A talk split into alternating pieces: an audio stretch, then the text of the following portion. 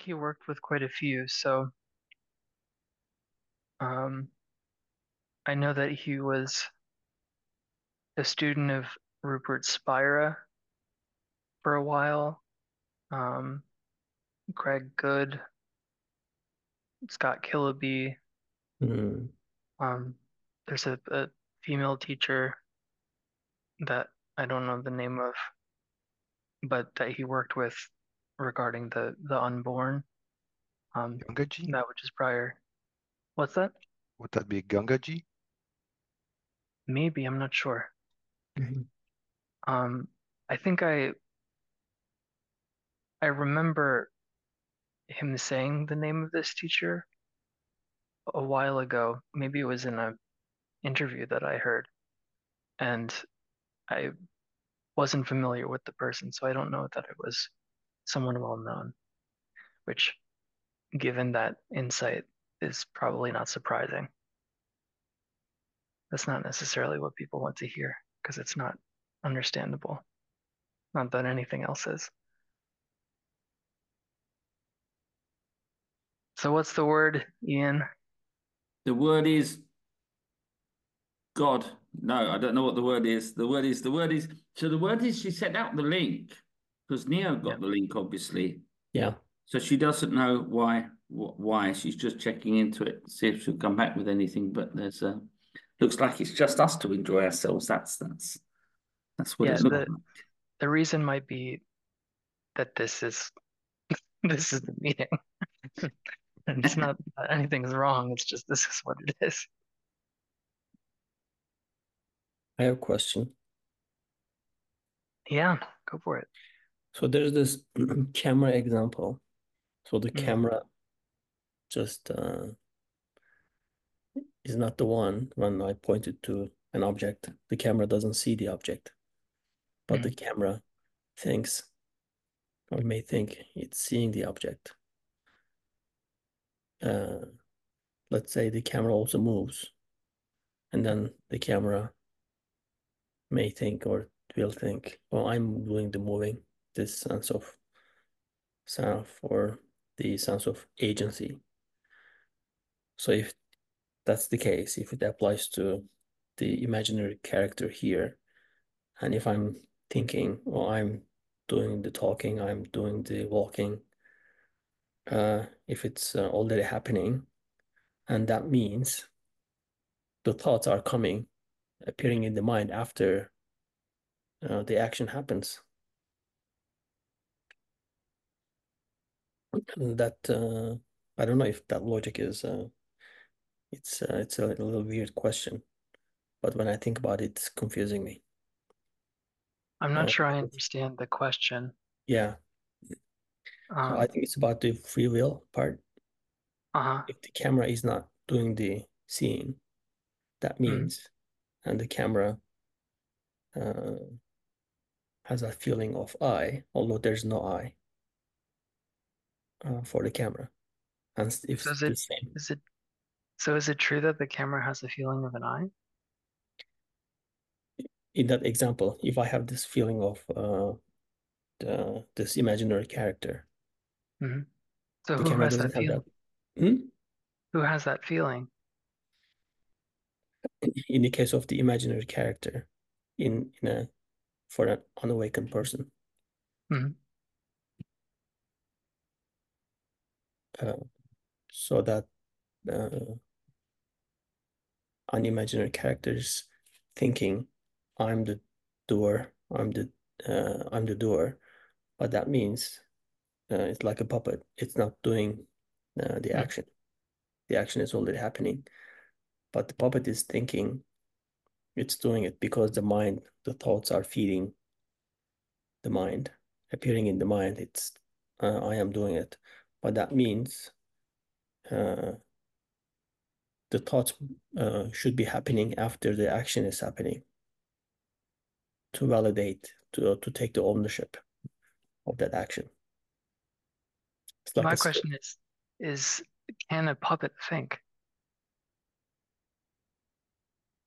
Seems Uh, like the the answer to the question is in looking closer at if the question is is actually based in something that's Right. happening. The confusion might be trying to figure something out, but it's based on a false premise. So what what's Mhm. the the the unit isn't thinking. The This is unit based- is Mhm.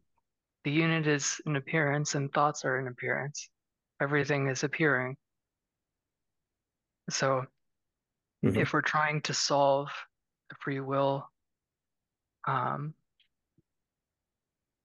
idea, how what has free will if it feels like there's a doer? Might be closer to local. What are we actually assuming first that's happening? There's this uh, uh, experiment they did with uh, some people. They implanted a chip, but they didn't know uh, what it was gonna do. So they press the button, and the person turns their head uh, without them knowing. And then Mm. they ask them, they okay, they press the button.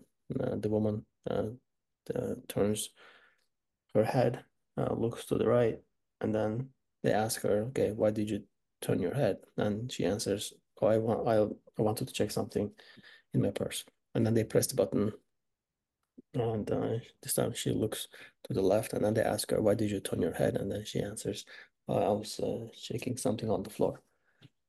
So it's not her doing. Mhm. But she thinks she was uh, she was doing it, but she was justifying her action with uh, her thought. So that thought must be happening uh, after. Yeah. Yeah, it's it's like subtitles on a screen in a movie. Exactly. Right, Yeah, there's there's movie- feeding. The the script is is saying I'm doing the moving. I'm I'm running after, you know, a, a criminal as a cop or whatever the, you know, what's happening on the screen. But it's it's an afterthought. It's an after. Um, and you're very nice to look at, but you're you're kind of taking up the whole screen. I want to look back Am I? at, at Neo. Hold on, let me pin him. um, yeah, it's it's all an afterthought. So it's the the activity of um like character patterns, right? It's it's all about claiming that what's appearing is about someone, but that happens after. That's the, you know, hand moves and then there's a thought, oh, I did that. But there isn't someone that did that. If we look, we can't find the one that actually made the decision or that the movement is in reference to. It's not it's not findable. It's not there. So what's happening is just there's movement and then there's commentary on what the movement is in reference to. But that doesn't mean that there's actually someone that's doing. That just means that there's a narrative about something that isn't there.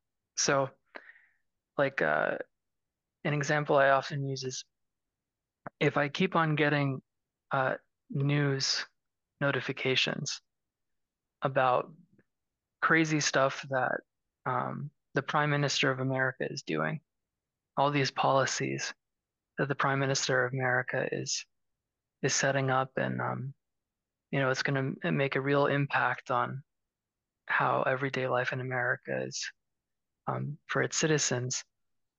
I don't actually have to worry about that news update because there isn't a primary prime minister of America. In the same way, we don't have to worry about how do I do something? How how does Neo figure something out? Or how does Bo uh, you know, participate in a Zoom meeting? Right? We don't have to worry about how that works because there isn't actually a Neo and a Bo. In the same way, I don't have to worry about all those commentaries on the Prime Minister of America because there isn't one. So it's just a false reference, as Fred says. Right. Mhm. So at that point, in that case, how is science not be able to detect this, that thoughts are actually happening after the action happened? That's a I mean, I I'm not a scientist, so I, I can't Right. say. yeah, this is my question that I've been, you know, thinking about. But I be I think it's- in that case. It could also be uh, why is it important for science to reflect that? Why do I need that to be verified verified there? If I can just look at my experience and see that that's what's happening, that why do I need it to be, you know? Show it to other people objectively, you know, scientifically. Well, it's objective from a subjective idea of what a, what's objective. so it's not entirely objective.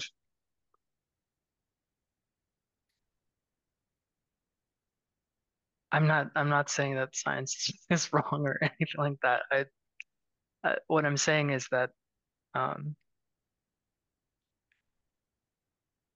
if we get caught up in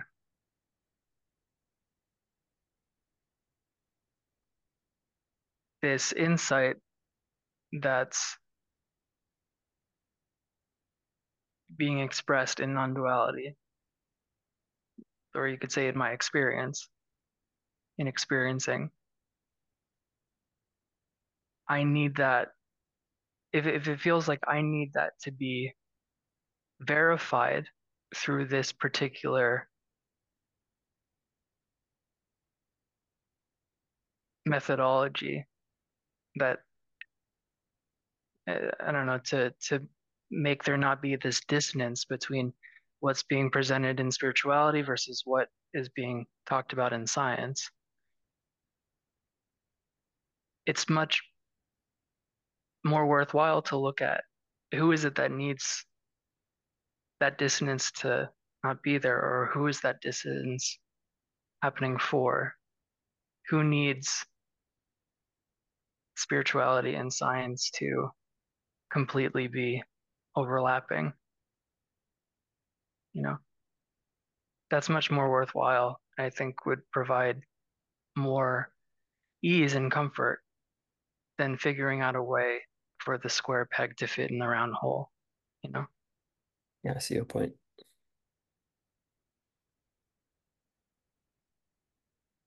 Good question though.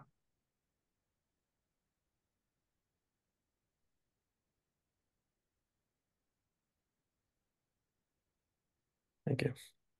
hmm Well, If I may, I, I, I remembered seeing scientific research that concluded that uh, after the body moves, after a certain time, then the brain activity is detected. There seems to be a tiny time gap. It's not simultaneous, but the brain activity comes after the event. Mhm. But um, they have a fancy name for that uh, phenomenon, but I, I forgot it. But it's very interesting, uh, Mhm. that kind of stuff. And indeed, we, we claim it afterwards and make it ours. And if we do that, then of course we also have to come up with a reason for it. Yeah. And if there's no pattern visible that supports that action, that makes it uh, uh, feasible, or you see a, a causal relation, then of course something has to be made up. Because otherwise, a house of cards will fall down. True. All true. Yeah, there's a a article by a neuroscience scientist that Ian sent out a while ago. Actually have it. Um, I can send to you that talks about that, how like no self is actually verified through neuroscientific research. Um, if only I could find it. Okay, here it is. Um, I'll send that to you in the chat, Neo. Ian, what do you think? So I think so. I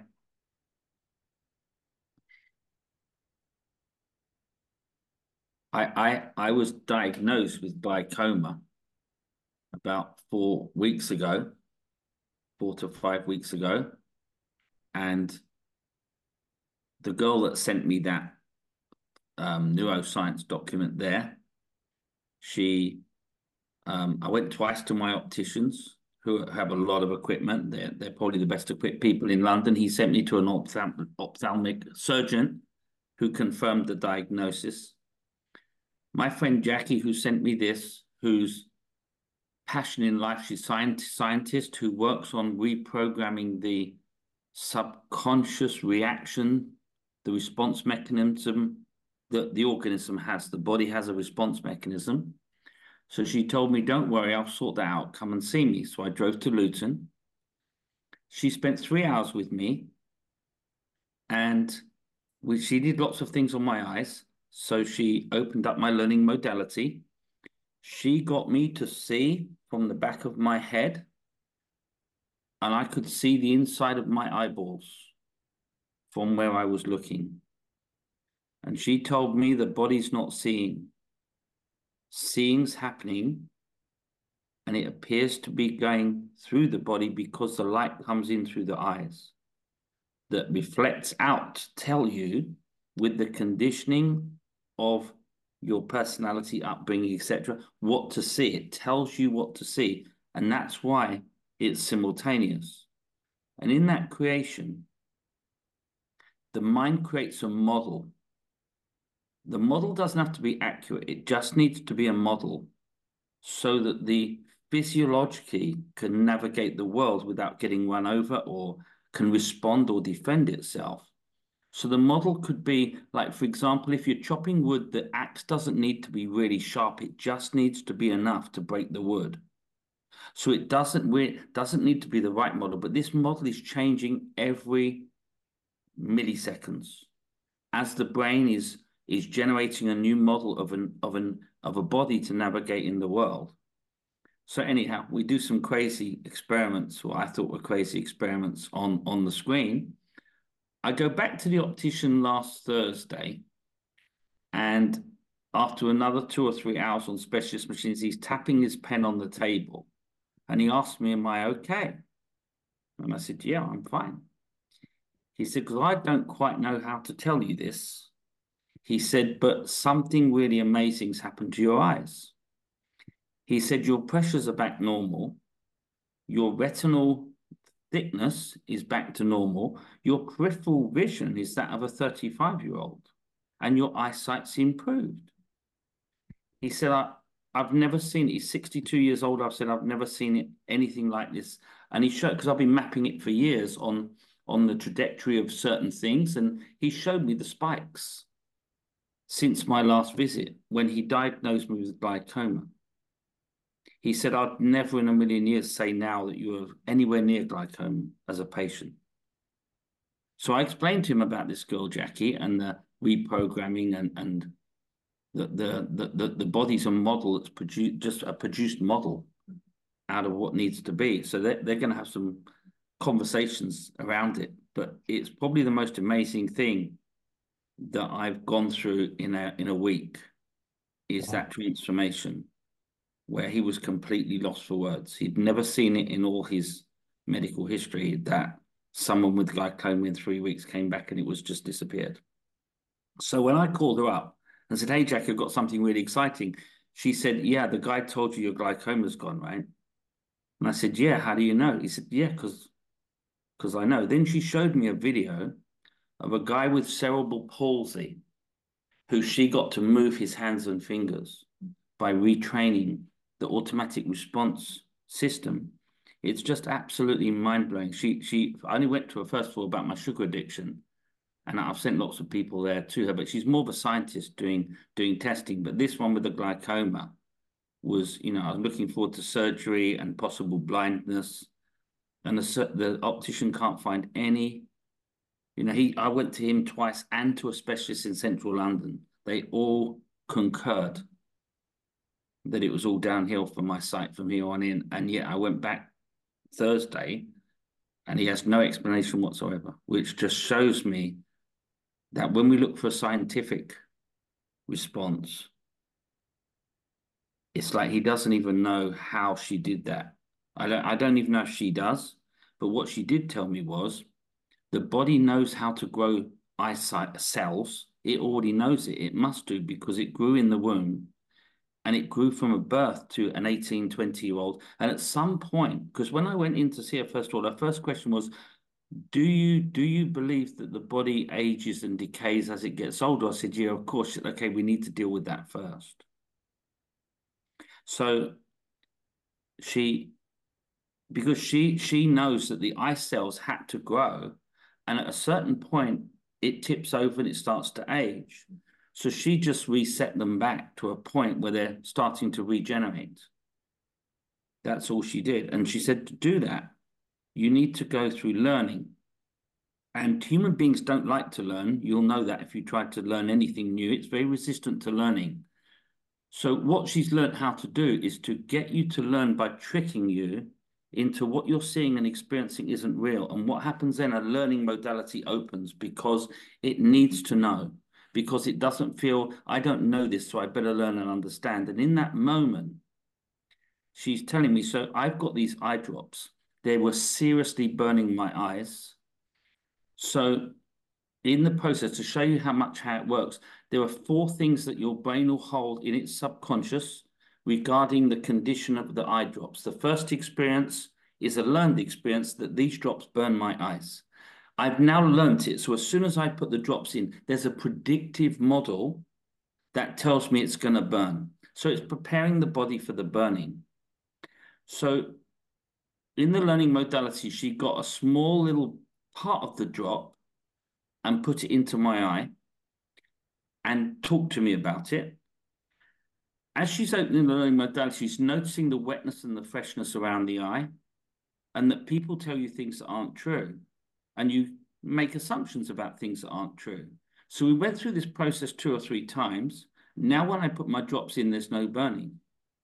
It, she just absolutely eroded it. And if you if you want to check out what that is, Neo, if you type in catastrophic forgetting, catastrophic forgetting is where the where the body, the mind, learns new processes, response mechanisms. So she says the body is an automatic response mechanism to the environment regarding some sense of needing to not die. That is eating or not being eaten. So, so that the body will learn what it needs to learn to navigate and survive in the in in the um in, in the environment. So so what then what you believe tends to come into what you see. But the experience of seeing the back of my eyes, she tried to get me to see the pupil, which I couldn't quite see. I, I could see some some differences in the center, but that exercise, she got me to see on the screen that your eyes are not seeing. She said, the problem we have is that we think we're seeing from here. That's not what's happening. We're seeing through these eyes. The, the eyes are doing nothing more than allowing light in to allow the reflection of what we see out into the world. And she had a very scientific view of what I was imagining is all of my thoughts and memories were contaminating that as it grew that you know Ian was left out or alone or whatever I'd been whatever the body had learned to protect itself from suffering or pain it was putting out there in the world. But there wasn't anybody there. There's never been anybody there and I think she's the closest I, I've discussed it with Fred actually and Fred I might set up a conversation between it would be very interesting She's absolutely convinced there's no one there. There's just a response mechanism, like some kind of organism. But there's no one in the organism. It's just a response mechanism. And I thought that was, yeah, the, the, the just weird, very weird. It was, um, There were some really good exercises that she did. That so the other thing she got me to do was I did all my looking out of my left eye and all of my looking out of my right eye. She said we if we've got both eyes open, we look out of both. She got me to put all my looking because she's working with cameras. So she puts the camera on this side so I can see my eye on the screen. And she got me to put all of like my attention through the left eye and then the attention through the right eye and then back through both. Said, okay, now we got them balanced again. It was resetting them from leaning one side or the other where your attention's passing through. And she got by going to one and the other, she like broke up the the stuckness of the eyes and, and my peripheral vision is 98% in my left eye and 100 in my right eye. When I went to him, first of all, at the age of 45, my figures weren't that good. And I'm now 58 it's uh, it's been an amazing week for not disbelieving medicine, but the power of the something, just absolutely mind blowing. It was uh, yeah. What is it called? This process. This... So she she she doesn't really she, she doesn't really have it. She um she calls it a VLXR. Her name is Jackie Bryant. She's done one trial at Brunel University here in England, but she's more. So I asked her about going commercial with things and having patients. She said, "Well, yeah, and then there'll be money, and I'll get distracted from the science." She said, "I."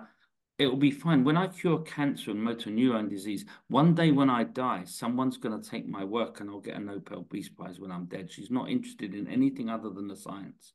She's a bit like the Back to the Future guy with the with the white hair she's stuck in that lab and she's the only one in her lab and god knows what will happen if she dies but i just happened to bump into her a few years ago and through a friend of mine for my sugar addiction which she she cured and uh, got me addicted to cucumber and fresh fruit instead which was really interesting.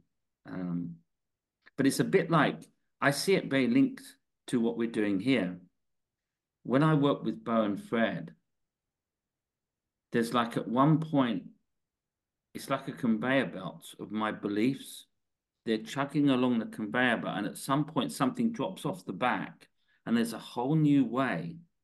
And that's why I think I think you called it like a spiral bow, like like it looks like you're moving or a method, but actually you're more like marching on the spot. And and it's like a conveyor belt of old thoughts that disappear, and in the disappearance of those thoughts, freedom arises. I don't quite know how to say it, but I see something very similar to what she did with the physiological. That's what happens with the method, with the mental, like beliefs, step by step, they get eroded away. And then it's quite clear that there's no one there at all. And yet there's still the experience of Ian and the children, but there's no one that sort of has it or suffers because of it. Very fascinating. Yeah. She's doing a new experiment now at my workplace. So at my workplace, we've got six people with long COVID still. She's going to help them eradicate long COVID over Zoom. She says that long COVID is a sleep mode in human beings. So if they didn't know how to handle long COVID, the body went into shutdown mode. And then second time they got COVID, the body went into shutdown mode, but it doesn't know how to restart itself. It only learned how to shut down. Some people can't, can't restart. So the energetic lull and the loss of taste, the body said that needing to taste wasn't necessary. So cut the energy of that. And that's so the survival from the virus. So they didn't, it doesn't kickstart back up. She said that the taste of tomatoes and peppers is visual, not on your tongue you'll see it coming through the eyes. And when you see a tomato coming, it doesn't make the link to the taste to give you the tongue to give you the taste. And when she reprograms, the first thing you taste is horrible because there's no connection with the original taste of tomato. It takes two or three times to connect the taste back to what it was before, and then your whole system livens up. She's had people on the screen who have been in long COVID for two years shake and go, wow, what happened to me? Because she just kick-started the engine, like like restarting the screen out of sleep mode. All it is is a is a switch inside the mind or inside the physiological, that the, the body's gone into a sleep mode.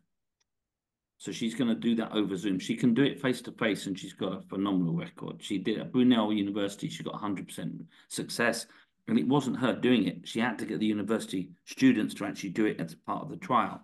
But now she wants to do it over Zoom, because once she can deliver the programs over Zoom, then she can make note notes about how to do it with pre-recordings, and and then she can really start to make a difference for for people in the world with all sorts of things, balding she she can do people who can't have babies. She's she's got all sorts of things on her list she's been working on. It's fascinating. Wow. Mm. But really in tune with this, you know, she uses arousal of the sense sensory system, where we say the sense of Ian. She's saying that's an arousal of your sensory system that knows something. There's there's a there's a feeling that you know something, like you're being left out, or there's your children, or love, or whatever it is. And then there's the universe is made of knowledge. It's just made of knowledge. There's a knowledge that the mind knows of a word like an apple, but you'll never know the apple. It will only know the word, but it can string together using something that's separate. So there's that sense of separation. And she's got that in a sort of scientific model, which hats off to her, I think. I've never heard anyone speak like that when they talk about arousal systems. She said the trap of humans is is we think we've got five senses. Actually, we've got thousands of senses, but we've only actually used really five of them with regard to. But actually, there's so many senses going on in the background that it feels like there's someone there. And actually, we're just what we see and what we hear, but but the senses that fuel it, like for example, at the uh, uh, we were on a call the other day, and and Louise was talking to the marketing people about the team and she had Bo there and Dennis there and Fred there. And but my I was the only one in the team whose name wasn't on the list. Now, this physiological person over here has a sense around being left out of things. So all my life, there's a, as soon as I feel there's being I'm being left out of something, there's a defense mechanism here that says you need to protect yourself from the hurt. So when, when the body has that experience, first of all, it hurts and it doesn't like hurting. So what it does, it protects itself. And then it says, look out for this in the future. So when she went through that list and my name wasn't on it, I couldn't concentrate in the meeting. I had to go back and say, why wasn't I on the list? and it's really interesting to see how quickly the Ian unit, the Ian came back into being as Ian was left off the list like there was some suffering here about this list, about the, the list that was on the screen. But these senses are there, they're a learned model that they're not a real model, they're like a model that you navigate, like a map you can navigate the world with. So when I come up against being left out or not being good enough or then then something happens and it gives you a sense of something's wrong here and then the suffering you imagine then what should be happening in order to fix where the suffering came like a you know if you if you try to know temperature you'll only know temperature by saying hot and cold. And as something becomes more hot it must become less cold. And as something becomes more cold but you can't know temperature in the same way you can't know length Length means nothing. Temperature really means nothing without any hot or cold or any parameters to give you existence. So this comes into existence, this feeling through some kind of like automated. I suppose I saw it more when I saw my looking from back here through the eyes. And it's it's not that I was there. It's like the the arising of the experience of being left out. Not that there was an Ian being left out, but I could so see it because I've started to see from back here instead of from here. Because from here you see out. From back here, you the body's in front of what you're seeing. It's like when you talked about the camera earlier. I actually got back to what you were saying. They're going, well, yeah, I, I can so get that these eyes are nothing more than like the light portals to a camera. But to see the back of my eyeball looked like Fred's bubble of self-reflection. You know that sort of because she asked me, "What do you see?" and I said, "Oh, I see all sort of like glittery, colory, blurry, glassy things." And she said, "Oh, that's the back of your eyeball." Because the light comes in through the center and it shines back out. It was um yeah, it changed my whole perspective on on on sight and experience. Wow. Mm. Now I can fix the word of glaucoma. I tell you what, baldness for men, twenty-five pounds a month, guaranteed me. She she said, I guarantee I can get people's hair growing easily. But why do I waste my time doing that when people are dying of motor neuron disease? I said because we can get twenty-five million pounds a week by putting twenty-five pounds, and she's just not interested. But yeah, she's uh, aging, turning back time, healing healing organs that have decayed. It's all possible. It's all possible by programming the re reprogramming. Basically, I, will tell you what it is, Bo. It's the beliefs. She's changing beliefs using the the learning, overwriting beliefs, and what Fred's doing in the teaching is there's no Ian suffering. And once that's learned, that wow, it's seen, it's like a learning but it comes from a different place. The insight insight model, I think Bo would say, when you have an insight, you learn something new that wasn't known. And in a way, you're not learning something new, you're getting rid of something that was false. Yeah, that... I would I wouldn't say that you're learning something, you're unlearning something. Unlearning something. So when you were talking earlier, I, I forget what exactly you were saying, but it's not that insight is gained. Insight is the absence of a belief that's held on to or fixated on. So it's it's like you don't actually have to do anything to see that the eye isn't seeing. You just have to look closer at that belief. In mm. the same way, you don't have to do anything to see that the, the, the body's not what's experiencing. You just look closer at that belief and see that it's the basis of it is untrue. That's what I was saying about a puppet can't think. Like mm. the the the tension or the discomfort, the confusion around that idea of doership is resolved not in by understanding something through a spiritual framework, but by seeing that the premise itself is what's leading to the confusion and believing that the premise is true. That there's that th- this is how things work and given that this is how things work how can this be true? But mm. seeing that that's not actually how things work is all that needs to be done. In the same way of how do i wake up you look close you look closer at where where is that whole premise starting from? What's your starting point? If you're believing that you're someone that life is happening to that will seem like an impossibility. That will seem like something that is a real herculean task. And then you go on this hero's journey of somebody that's on the path of awakening and eventually they'll you know, just be swimming in bliss or whatever the idea is. They'll finally be free later. And by starting with that premise, you're overlooking that this is freedom itself already. Mm. This is what freedom looks like. This is what freedom feels like. But by focusing on our ideas about what's happening, you're not in the position to notice what is already happening because you're focusing focusing on your ideas. Whose ideas are they? It's just patterns. It's not actually someone's ideas.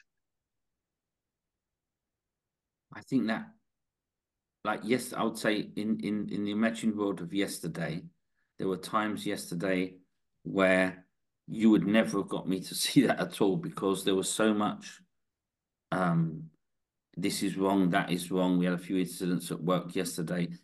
In though it seems in those moments, I'd never quite see that. After a while, I seem to calm down really quickly, and then I can see what you're pointing to now. But at the time, it felt like I was being pulled like into something.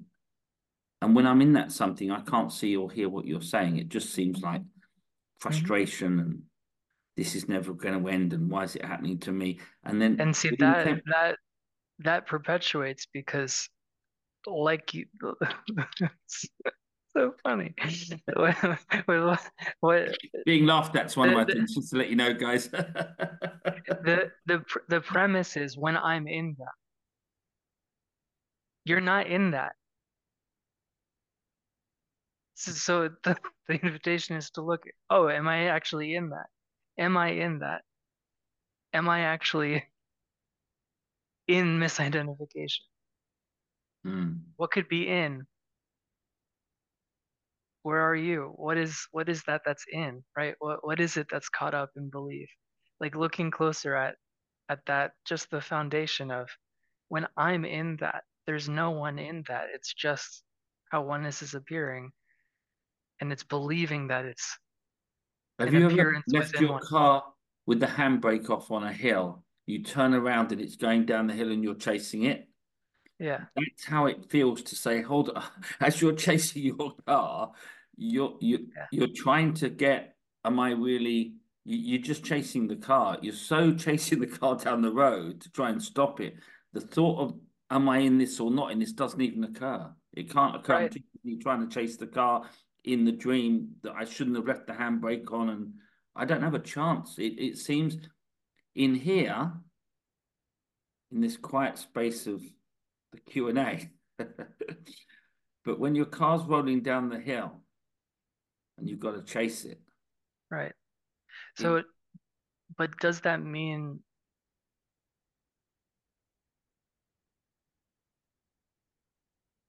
if your car is running run, rolling down the hill, you you better you better get it. You better do something, right? Because yeah. then that that could lead to, you know, destruction. But that doesn't require believing the narrative that mm. responds. That's not the requirement. The unit is just going to do what it's going to do. So response happens or reaction happens, but uh, the suffering that goes along with it is optional completely. And it's by looking at this, where am I starting from? The whole idea. What what is the belief that's playing out here? Because Fred and Betsy said the other day, they said that whenever whenever there seems to be some Fred or Betsy sharp, they just don't say anything to each other, and 15 mm-hmm. minutes later it's all past. Now I'm thinking that that that's not a bad model. Mm. Not a bad model at all, because once you step into that, then it can the car can roll further down the hill, and you're going further down the rabbit hole. I think that was quite. There was two things actually that Fred said recently that really got me in a wonderful place. One was that, and the second one is the fullness of emptiness. There was something about it being really full. There weren't any gaps or spaces in that emptiness. And there was something about the potentiality of that for everything to show up inside of that. Can't quite remember what he said now.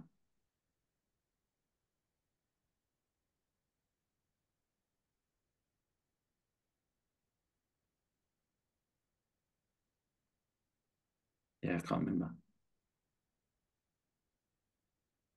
If it feels like you're in something, it's believing thought. It doesn't mean that you're actually in it. Isn't that basically what Fred would call unit overwhelm? Because, you know, when you, I started meditating because I wasn't very uh, uh, friendly at home. We had small kids, they were annoying me all day, and I was angry all day, and, and, the, the, atmosphere at home wasn't uh, very good, and there was just no awareness of my own behavior. And at a certain point, uh, my wife said, "Well, it's uh, has to be changed because otherwise, you know, this is no fun. Uh, I'm angry all day. Uh, everything the kids do, you know, how kids are. They spill the milk, for example, uh, every morning with breakfast. They spill the milk, and I was already angry when I sat down at the table because I know they're going to spill the milk. So I was ready when it happens to react to that. So that had to change, and uh, I went on one of those uh, Vipassana courses. I don't know if you know them. What was that? Say that thing again, Dennis. I didn't hear that. It's a Vipassana. It's a Goenka. He's a teacher. He passed away in the meantime, a long time ago, I guess. But it's very, uh, a very rigid uh, retreat. Ten days of noble silence and uh, 100 hours of meditation. Um, but it's not about that course. It's about you know you start developing a muscle because you you meditate and you start observing yourself. And in the beginning, it's only on the on the cushion that this observing is there. Uh, but later on, it starts to translate into daily life as well. And then the stronger that sense of being aware of your own responses to things gets stronger, then the higher the uh, the threshold becomes before you go into unit overwhelm. If I see my car running down the street with the handbrake off, that's uh, that's quite an event, and that's that's going to you know push the unit into an automatic response. Uh, that's too strong to uh, for that for that self-awareness muscle at that time. But I think it's possible to even in that moment you know, the unit is going to react the exact same way and is going to chase the car. But there won't be the real stress at that moment. I think that's possible, but it's just that depends on how, how, how high that threshold is before you go into unit overwhelm. Same is same goes for trauma or uh, you know grief, uh, everything that happens in human life. Mm. If it if it exceeds the threshold, then you're going to go into unit overwhelm, and you it will feel like you're in it, but you know, in reality, that's not possible. But it's going to feel that way. That's mm. what I guess that's what Fred also calls uh, oscillating. Mm. And um, by the way, the be behavior did uh, improve, so I'm still with my wife. That's good. This this was a long time ago, and uh, I don't meditate as much anymore. Uh, basic partly because of Fred, because you know it's become very obvious that uh, it has its benefits, but it wasn't going to yield the result that I was hoping, like this, you know, explosive awakening. Afterwards, going to be floating around on a cloud of bliss, making everyone around me uh, jealous, and of course me very special. Uh, so Fred uh, helped me get rid of that image and mm. get the focus back onto what's here right now. And um, that's probably one of the biggest takeaways. Not focusing on anything that's never going to happen anyway. You know, it's possible, but uh, uh, even if it happens, it's not a goal worthy of pursuit because you know. One of the things not... that I think is really worth from what you said there, Dennis, is like the the the in in the lady again with the programming, she has to video her clients at the start to say, for example, I'm a sugar addict, because after six weeks, because she's taken away the thought of being a sugar addict, they will be absolutely convinced that they were never a sugar addict. And I think that happens in this teaching. If I went back two years to the time I met Fred, I think I've been eroded that the sense or the sensory has been eroded away. But there's if you took me back, I probably wouldn't even recognize the person talking or the energy coming off them to now. I think the it would be really good to see people on video two years ago talking or sharing and see them now, and you'd probably feel something just like what you're saying there, Dennis, about the lowering the raising the threshold to it, or actually, I think reducing the the felt experience or that sort of generated it. And I think that's that's what I see in this teaching is why the clearing is so important.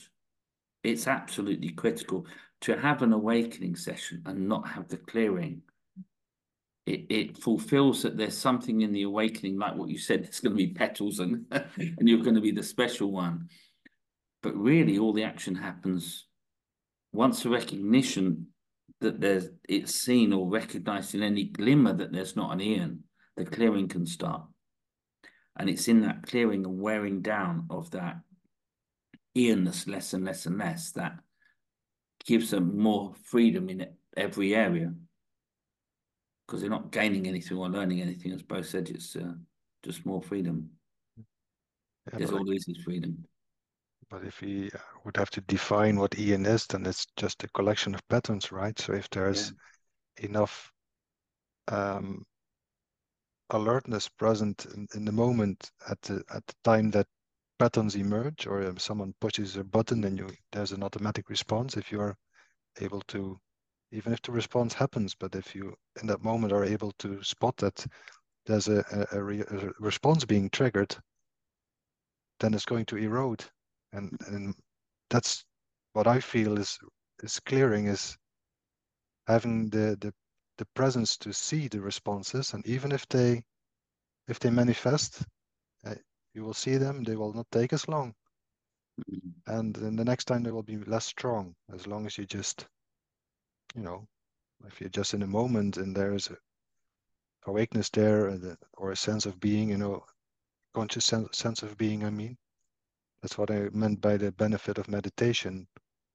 It's that it's that reflection, the constant reflection. Uh, it doesn't have to be in the front of the mind. It can be in the back of the mind. It doesn't have to be really uh, alert focus. Just some awareness of what's happening is is already enough. And then clearing is basically automatic.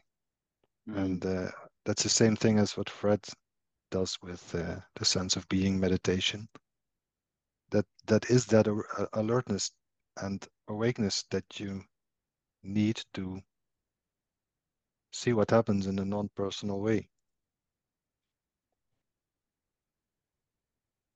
Perfect. So I'm picking up meditation again because you know it just it does support that process. Mm. It's just basically it's just healthy.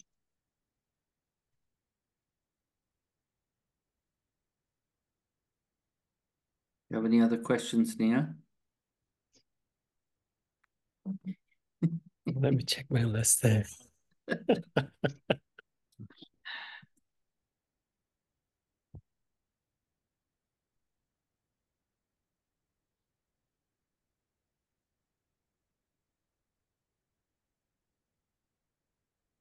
Felt it's very quiet in here this this view of Fred's living as true nature, I experience it to be more like this. This is what I had as an expectation of of that group, as opposed to the satsangs. More more um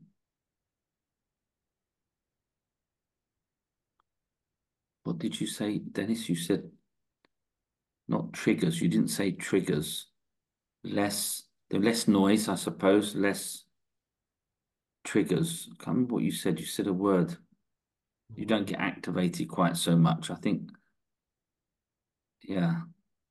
Automatic response or pressing of a button yeah. or.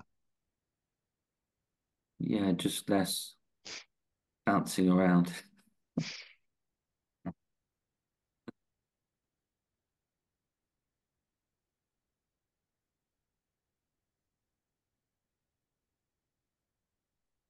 I would say that this process, you know, this maintaining some sense of awareness of what's going on supports the clearing process. The other aspect of the, well, I, don't want to call it a fight, but uh, you know, the, the if there is effort into progressing on the path, so to speak, then there's also this notion of everything that is, in, is an experience that has a beginning and a middle and an end is not me. I am that which gives space to everything that is arising. I am that which, uh, you know, it's not completely true, but that with, with which witnesses everything. and at the same time the human experience is just all the time there so there's this contradiction or paradox constantly in consciousness like this is happening feels like it's happening to me but it's not. It's like a movie playing before my eyes and it's not really touching or affecting me. And that's that's also something that i been struggling with for well for a long time especially if uh, big things happen in life that are really intense and then this contradiction or, or paradox becomes very tough and you, you get challenged to try and apply that absolute view of life to apply it to life but as fred always says it's not possible. But it's a very strange place to be because the unit will try to use it as a coping me mechanism.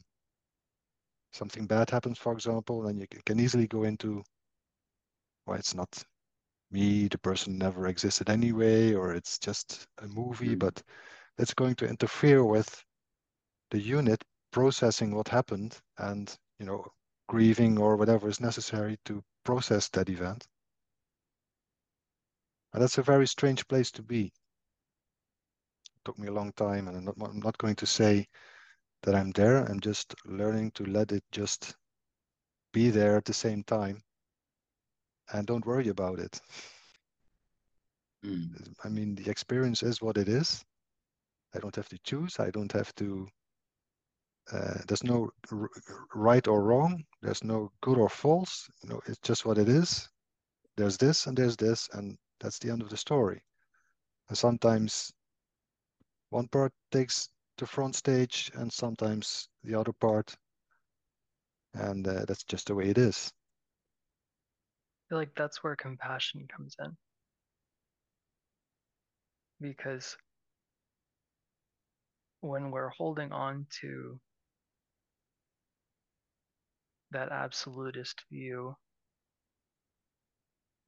that I mean, really, it's it's a aversion response wearing spiritual clothing.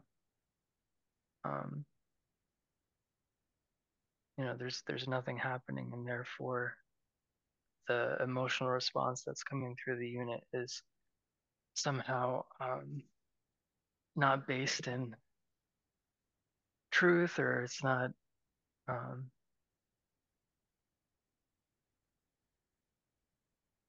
there's like a mistake or there's something wrong or something like that. And it, in my experience what can initially feel like a disconnect between non-dual insight and how relativity is playing out apparently. That disconnect dissolves when we consciously meet our expression as this from the love that we are. Because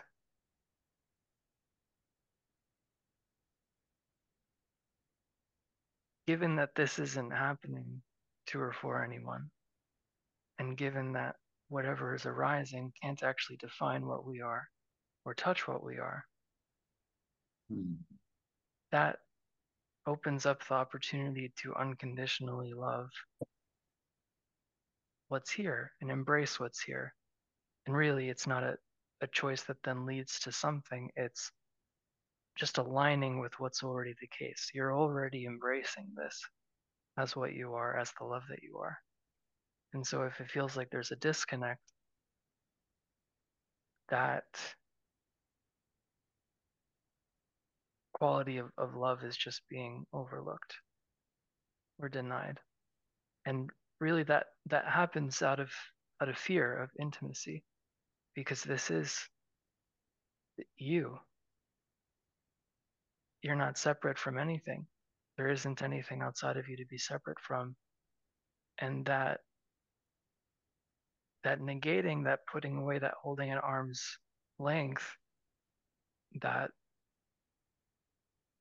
the tendency to take the absolutist view is coming from is just a, a way to not be with what is as what is.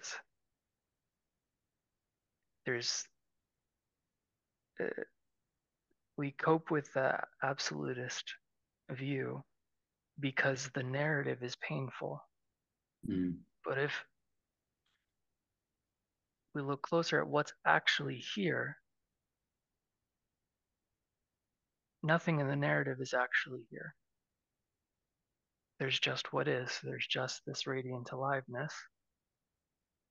And there isn't anything wrong. There isn't anything broken. There isn't anything missing. There isn't anything that needs to be resolved. Even if there's emotion playing out that's difficult. There's been a lot of grief coming up in this relative life. So my grandma is at the end of um, her time here and has been for a while, and I'm caregiving for her, and it's it's very difficult emotionally.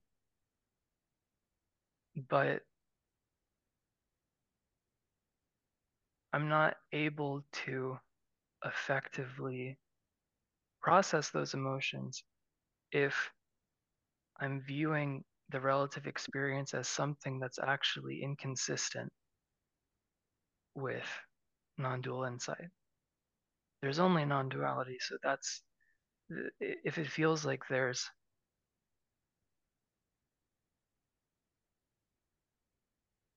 two modes playing out, two two views that are inconsistent with each other. Like we were saying at the beginning, the invitation is to to look closer at what what are we presupposing to be the case? And in looking closer at that the imagined division resolves the imagined disconnect resolves and then there's just unconditionally being with and as what you are. And there's a tenderness there's a, gratitude a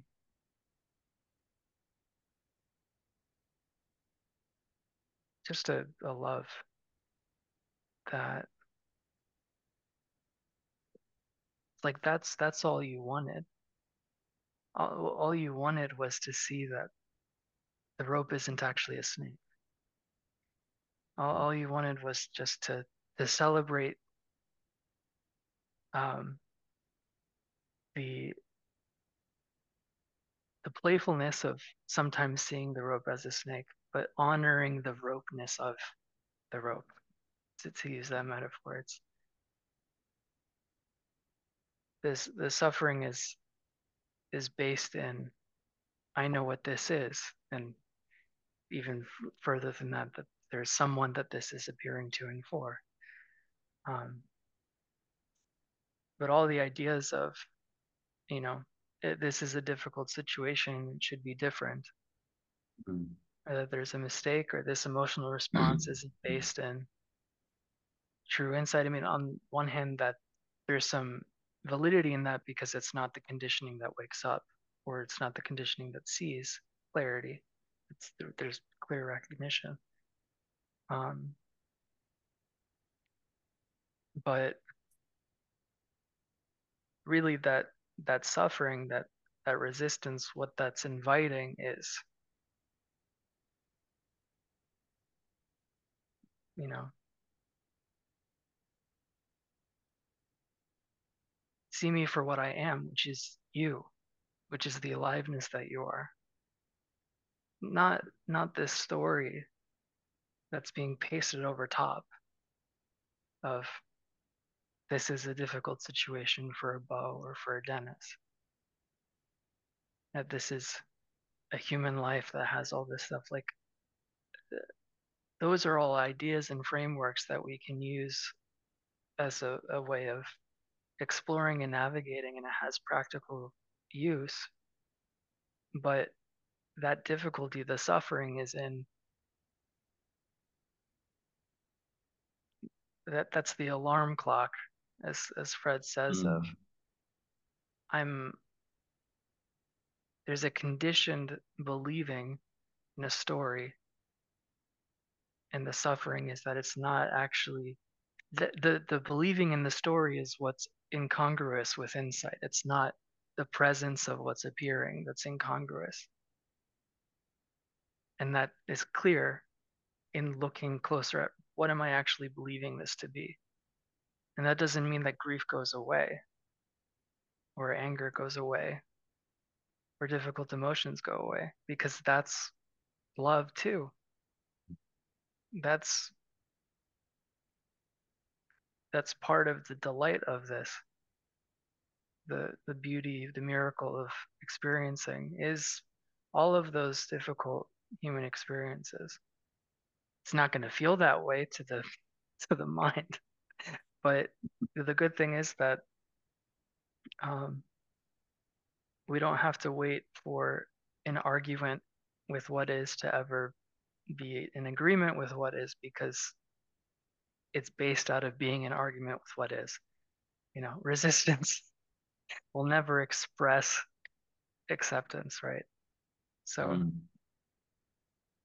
we can just put that to rest and let the mind do what it does.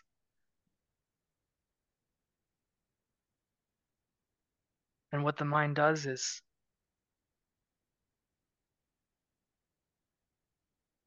less uh, burdensome when we look closer at what what is that really? What is that activity really? A mind is only in reference to someone that knows Mm. what that appearance is in reference for. For being honest, nothing here can be described accurately in any way. And that's the freedom.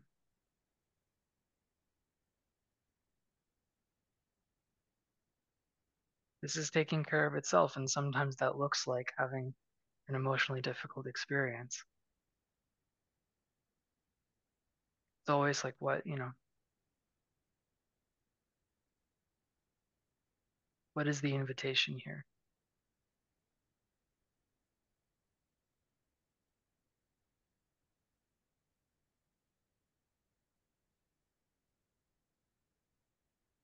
Words have stopped, and I have absolutely no idea what I just said. I know, I know the feeling. But it is interesting how suffering plays a role in in seeing true nature or awakening, I want to call it.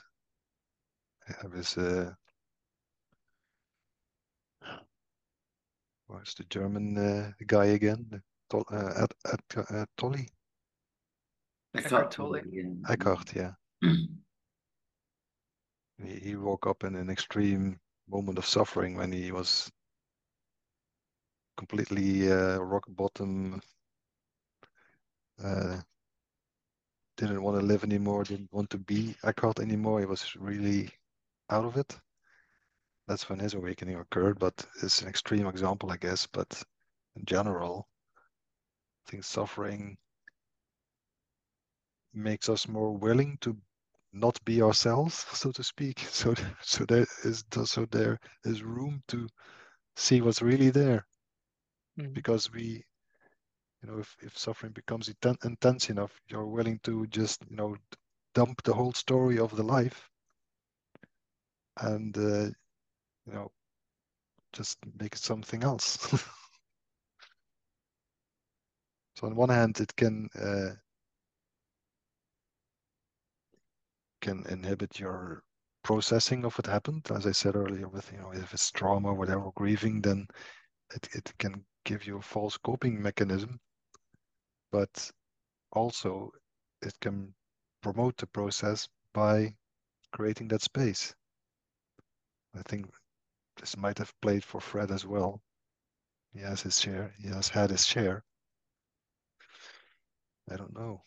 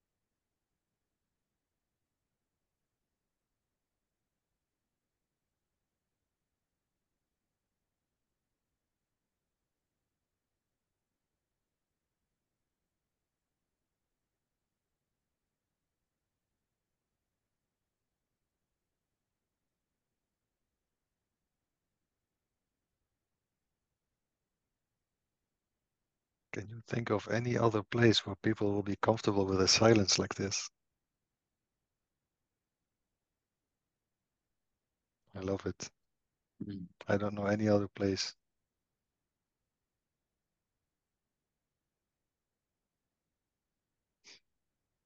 Since it's a different type of silence, it's not the being quiet silence, it's the silence below all things that that's nourishing, I think. And you could say it's nourishing or cleansing or something. It's beautiful.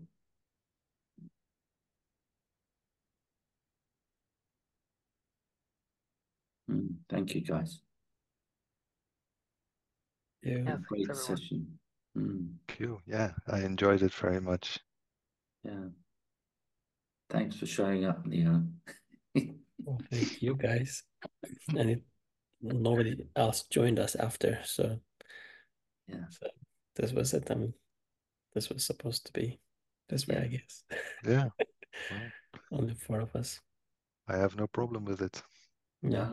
which was nice. Bo, thank you very much. Everybody, thank you. See you on tomorrow at Satsang. I'll be at Satsang tomorrow. Yeah. Have a great evening, everybody. Thank Take you. care. Thanks. Thank you. Take care. Thank you. Bye bye. Good night. Bye. Good night.